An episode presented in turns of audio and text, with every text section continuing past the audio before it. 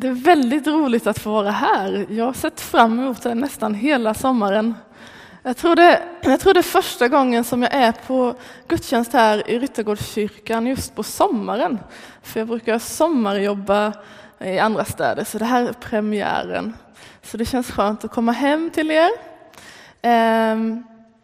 Jag heter Sofia Bengtsson och är en av medlemmarna här i församlingen. Jag har bott här ungefär 3 år. Och jag vill också säga här att är du på besök, du kanske har semester, kom hit till kyrkan, eller om du är ny här, känn dig extra varmt välkommen hit. I sommar så predikar vi utifrån Markus evangeliet, och idag så har vi kommit till Markus kapitel 10. Vi har bytt plats på kapitel 9 och 10, så tänkte du, idag ska jag få höra en predikan om kapitel 9. Då har du förmånen att komma tillbaka nästa vecka igen. För idag är det kapitel 10. Men i kapitel 1 så kan man läsa om hur Jesus kallar sina första lärjungar. Det kan man läsa om i kapitel 1. Och när vi nu har kommit till kapitel 10, då har vi färdats 3 år ungefär. I min bibel så är det nästan bara, jag tror det är 10 sidor i min bibel, men det är 3 år tidsmässigt. Så lärjungarna och Jesus har säkert hunnit ha hundratals samtal om livet, om saker, om tro. Och idag så ska vi läsa om ett av de samtalen. Men jag tänkte på en sak. Det är sommar nu, äntligen. Och jag tänkte, är det någon mer än jag som tycker om att ta promenader kanske? Är det någon som tar en promenad? Ja, några vinkar lite. Är det någon som tycker om att ta en promenad med en vän kanske? Eller fru eller någonting? Ja, där nu, frun var populär att gå med. Ni kanske har, jag är ganska övertygad om att ni har berättat kanske någon gång om er dag, hur dagen har varit, eller kanske vad ni ska göra i helgen eller något sånt. Ja. Och då har ni också kanske varit med om den här situationen. Du kanske går och pratar tillsammans med en vän och du berättar, men i helgen då ska jag ut och plocka svamp och jag ser verkligen fram emot det här. Jag tycker det ska bli väldigt roligt och så. Sen så skulle jag hälsa på min farmor också, det ser jag också fram emot. Och du berättar om hur den här helgen som ligger framför dig. Och sen efter ett tag så säger din vän så här, du, vad ska du göra i helgen? Det hade varit väldigt roligt att titta på något. Och du bara, jag har ju precis berättat att jag ska iväg och att jag inte är hemma, men den här personen verkar ändå inte ha lyssnat riktigt kanske, eller tagit in, eller förstått riktigt vad du har sagt. Och det som jag tycker är lite jobbigt med de här situationerna, det är att det är inte bara mina vänner som glömmer vad jag har sagt, utan jag är likadan själv. Det är ju så. Men ungefär ett sånt här samtal där man väldigt tydligt berättar vad som ska hända och så här kommer det bli. I ett sådant samtal möter vi Jesus idag.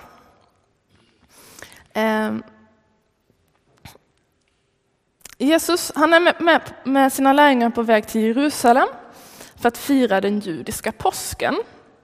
Och när de går där längs vägen så tar Jesus upp ett väldigt tungt samtalsämne, måste jag säga. Han säger så här, jag kommer att bli dödad i Jerusalem. Jag kommer att dö, men jag kommer att uppstå på den 3:e dagen. Det är vad Jesus berättar för sina lärjungar. Och ändå, lite senare, vi kan inte tyda om det är kanske en timme senare eller om det är en dag senare, så frågar lärjungarna Jakob och Johannes så här. Vi läser ifrån Markus 10, vers 35-37.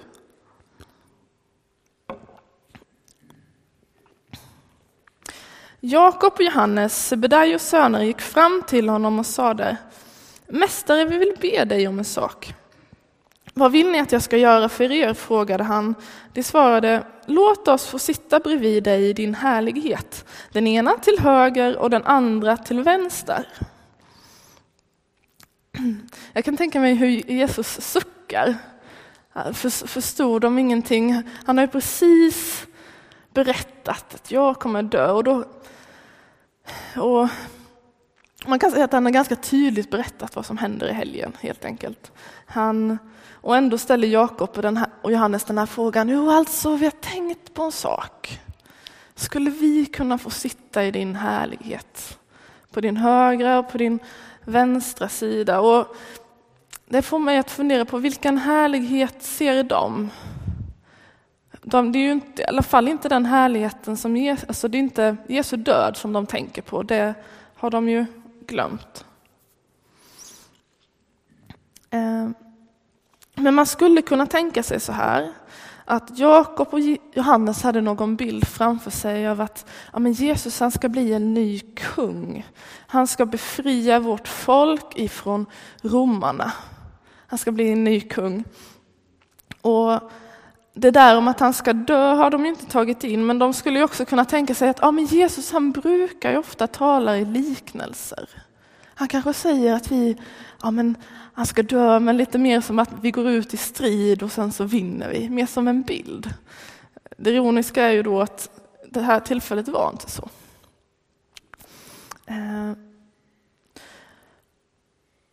Men i alla fall, när Jakob och Johannes frågar om de kan få sitta på Jesu vänstra och högra sida i hans härlighet, så tänker jag att de ber om att få sitta jämte Jesus i hans kungarike. Att de kan få sitta jämte hans tron. Och jag kan inte lova att det var det de frågade, men det skulle kunna vara så. Och för oss som läser texten idag så kan det vara lätt att tänka så här, vilken dum fråga. Förstod de inte vad Jesus sa att han skulle dö? Eller så kanske man blir mer irriterad. Hur vågar de fråga rakt ut om de kan få dela makten med honom? Hur vågar de fråga en sån sak? Så skulle en svensk aldrig säga. Nej, vi skulle inte säga det, men vi kanske skulle längta efter det. Eller på något mer smyga in det på något sätt. Och jag vet ju inte vad Jakob och Johannes hade för motiv till sin fråga. Men om jag får gissa så kan jag tänka mig att de ville vara något. Att de ville betyda något och förmodligen också att de ville göra mycket gott. Tänk vilken makt de skulle ha. Tänk vad mycket bra de skulle kunna göra. Och även om de inte blev älskade så skulle de i alla fall kunna bli berömda eller något. Om inte annat. Och jag tänker att vi alla på något sätt gör det där. Längtar efter makt, efter att synas och höras, efter att bli bekräftade, att bli sedda, att bli älskade. Jag tror det är någonting som vi alla längtar efter, även om vi kanske inte säger det rakt ut. Jag tänker att vi delar den längtan med Jakob och Johannes. Men vi ska läsa vidare och se vad Jesus svarar på Jakob och Johannes fråga. Då står det i Markus 10, vers 38-40. Jesus sade, ni vet inte vad ni ber om. Kan ni dricka den bägare som jag dricker eller döpas med det dop som jag döps med? De svarade, ja det kan vi. Jesus sade, den bägare som jag dricker ska ni få dricka och det dop som jag döps med ska ni döpas med. Men platserna till höger och vänster om mig kan jag bara ge dem som har bestämts därtill. Jesus svarar Jakob och Johannes att platserna till höger och vänster kan jag bara ge dem som har bestämts därtill. De får ju egentligen inget jättetydligt svar på sin fråga. För Jesus säger ju inte om det är de som är utvalda eller inte. Han säger bara att det kan bara ge dem som är bestämda därtill. Men så fortsätter han och så säger han så här. Men om det stora ni ville bli, då ska jag berätta för er. Och nu så samlar han ihop alla lärjungarna, för det här är viktigt. Det här ska alla lärjungarna få höra. Och så säger han så här i vers 42-45. Jag ska se om jag får det.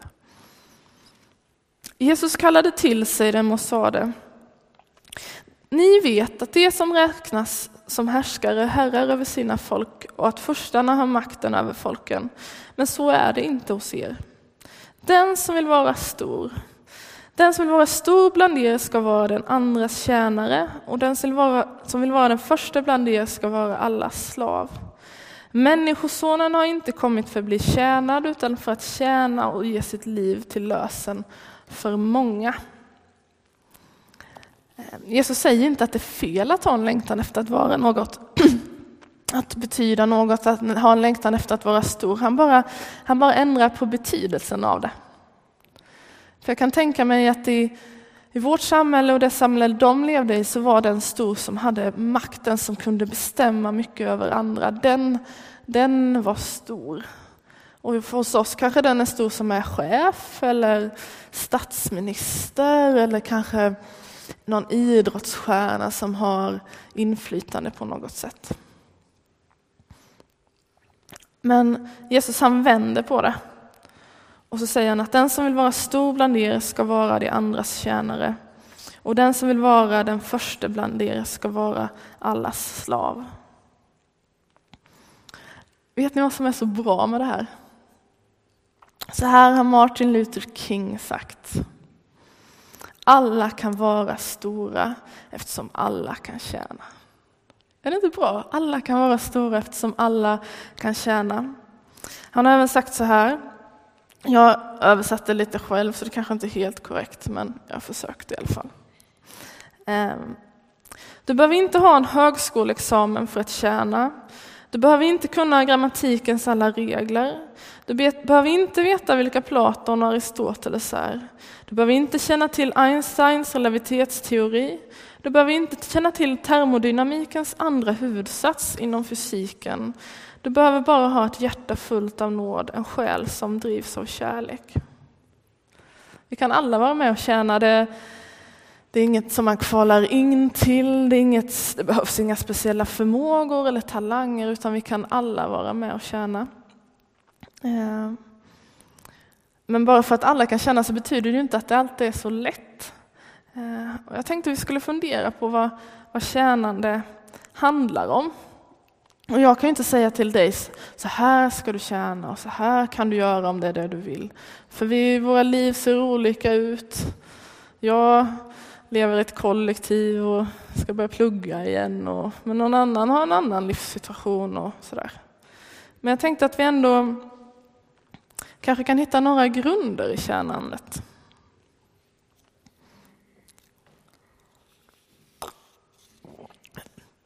Okej. En fråga. Är ni med? Bra.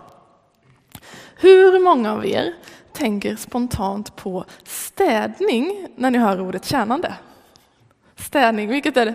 Det var nästan bara jag och någon till. Ja, det var ju synd.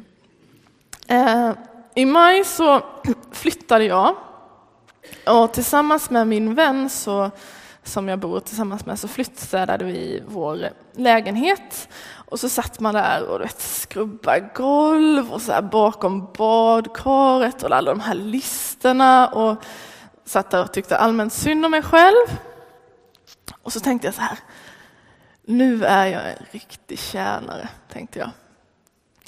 Och sen efter ett tag så slog det mig att det är jag ju inte alls. Man kan ju inte tjäna sig själv. Jag städade ju min egen lägenhet. Och så är det väl med tjänande, att tjänande handlar alltid om andra. Det tror jag är en grundgrej. Man kan inte tjäna sig själv, utan tjänande handlar alltid om andra. Och Jesus, han ger sig själv som ett exempel. I vers 45 i Markus 10 så säger han så här: människosonen har inte kommit för att bli tjänad, utan för att tjäna och ge sitt liv till lösen för många. Jesus, han kom inte för att själv bli tjänad, han kom för att betjäna och tjäna andra. Så tjänande handlar alltid om andra. Men jag tänker att det finns en sak till som utmärker en tjänare, och det är att en tjänare gör någon annans vilja.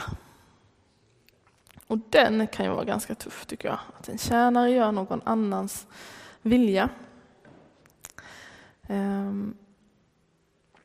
När Jakob och Johannes frågar Jesus om de kan få sitta i hans härlighet, så de är på väg till Jerusalem.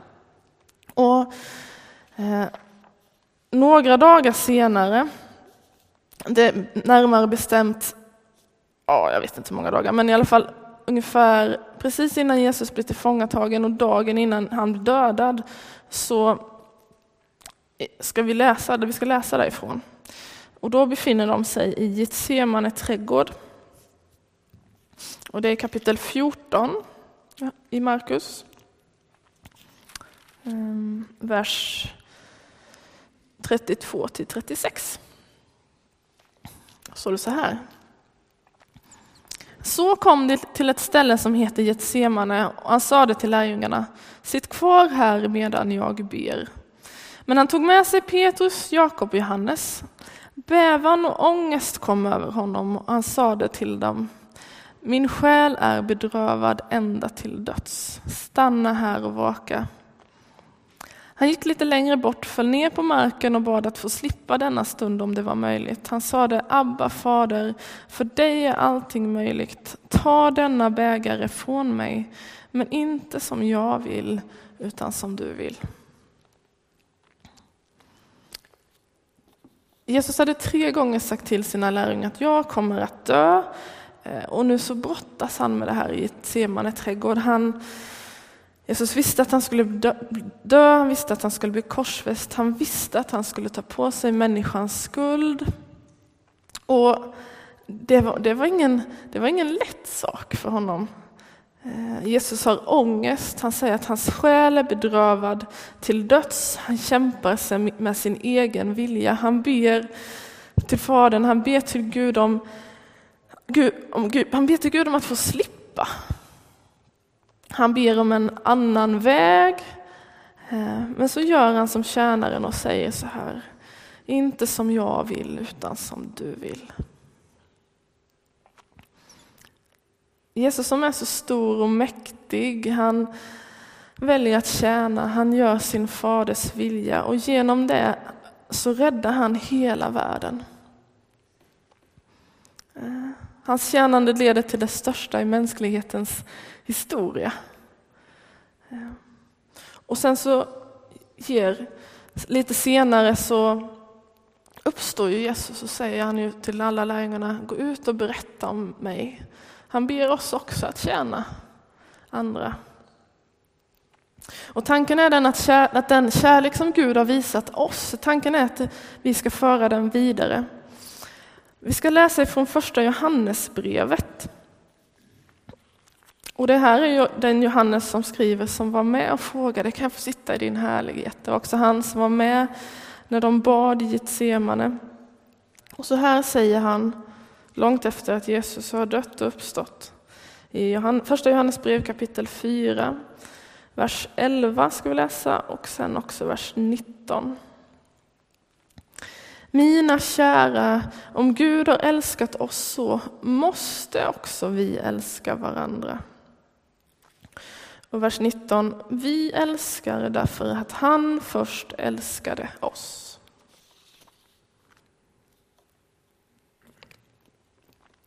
Jakob och Johannes, de ville sitta i Jesu härlighet, och de ville vara någonting, tänker jag. Och jag tänker att vi delar den längtan med dem.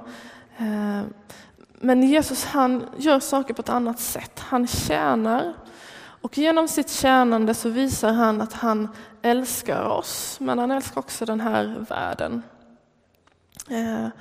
Och jag tänker att vi längtar så mycket efter att vara något, att bli något, att betyda något. Men Jesus säger att du är redan älskad. Du är redan älskad, och vi behöver liksom inte kämpa för att vara älskade. Ibland gör vi det så hårt.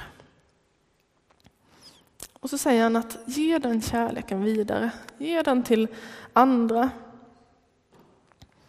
För så som Johannes sa, vi älskar därför att han först har älskat oss. Jag tänker att Guds kärlek fungerar som en motor på något sätt. Att den driver oss vidare att älska andra. Men ibland så kan det vara så svårt. Det är så svårt att älska andra. Det kan vara så svårt att älska sig själv också. Och vad ska vi göra åt det? Jag tänker att vi kan be Gud om hjälp. Gud, hjälp mig. Gud, hjälp mig att älska andra, att se på människor så som du ser på dem. Hjälp mig att älska mig själv. Hjälp mig. Och när vi ber om det så tänker jag också att vi kan vara med och tjäna. Det är ingenting som man behöver vänta med, utan att vi är med och tjänar. För lärjungarna var ju aldrig perfekta när de började gå med Jesus, och de blev inte heller det. Jag tänker att vi ska läsa ifrån Markus igen, kapitel 3, vers 16-19, så står det så här vilka Jesu lärjungar var. Och de 12 han utsåg var Simon, som han gav namnet Petrus, Sebedaios son Jakob och Jakobs bror Johannes, vilken han gav namnet Boanerges, det vill säga Oskars söner. Vidare Andreas, Filippos, Bartolomaios, Matteus, Thomas, Alfaios son Jakob, Tadaios, Simon Kananaios och Judas Iskariot, han som förrådde honom. Nu kanske ni tänkte, det var ju en väldigt tråkig text. Bara namn och namn och namn. Och det kan det ju vara. Men jag tänkte vi ska läsa texten en gång till. Och nu så har jag lagt in lite saker själv. Jag har skrivit lite om vilka de här var. Och då så ser det ut så här.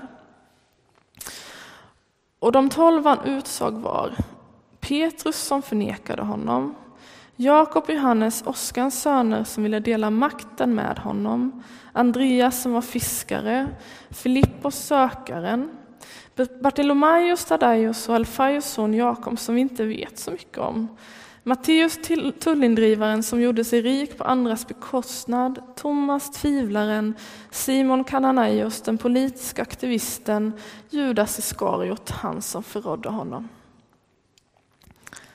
Detta var Jesu närmaste lärjungar. Detta var de som han hade handplockat, de han hade utvalt. Och de verkar inte vara speciellt perfekta, de verkar vara ganska trasiga. Och då kan man fundera vidare, men vilka var de andra som följde efter Jesus? För det var ju inte bara 12, det var ju många mer som följde. Vilka var det? Ja, vi har ju äktenskapsbryterskan som vi inte vet namnet på riktigt. Vi har Marta, som man kanske kan kalla för prestationsprinsessan. Vi har Nikodemus, som var så rädd för vad andra skulle tycka om de fick reda på att han trodde på Jesus. Och sen så har vi också dig och mig. Med allt som vi är och allt som vi bär på.